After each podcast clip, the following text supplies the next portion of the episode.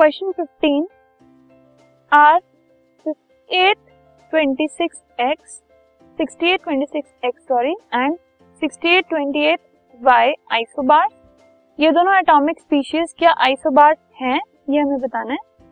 तो in case में आप इस केस में देख रहे हैं एक्स और वाई, दो एलिमेंट्स हैं, ठीक है? और उनके जो ऊपर वाले नंबर हैं, वो 68 68 है। तो मतलब उनका मास नंबर सेम है और नीचे वाले नंबर है एटॉमिक नंबर 26 और 28 जो कि अलग अलग है। तो mass number same atomic number अलग तो yes they are a pair of isobar this podcast is brought you by hub hopper Shiksha Abhiyan अगर आपको ये पॉडकास्ट पसंद आया तो प्लीज़ लाइक शेयर और सब्सक्राइब करें। और वीडियो क्लासेस के लिए शिक्षा अभियान के यूट्यूब चैनल पर जाएँ।